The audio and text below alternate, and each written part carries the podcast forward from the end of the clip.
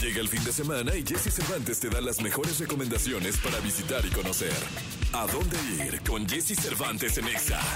La semana pasada, autoridades de la CDMX declararon la conversión total a uso peatonal de algunas calles aledañas al Zócalo capitalino. Y como parte de una inauguración por este cierre de la circulación a vehículos automotores en las calles 5 de febrero, 20 de noviembre y Pino Suárez. Este sería el primer fin de semana en el que iniciarán diversas actividades deportivas, lúdicas, culturales, musicales, artísticas y capacitaciones.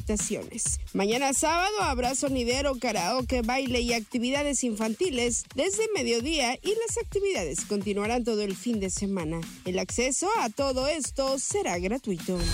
Si se te antoja más una actividad cultural en espacio cerrado, siempre puedes visitar el Museo del Estanquillo. Este sábado en particular podrás asistir a la inauguración de la exposición Caricatura y Revolución, Los Flores Magón y las revistas satíricas de combate. La actividad se realiza en la terraza del edificio alrededor de la una de la tarde y la entrada será gratuita. El Museo del Estanquillo se ubica en Isabela Católica número 26, esquina con la calle Madero en el centro histórico de la capital.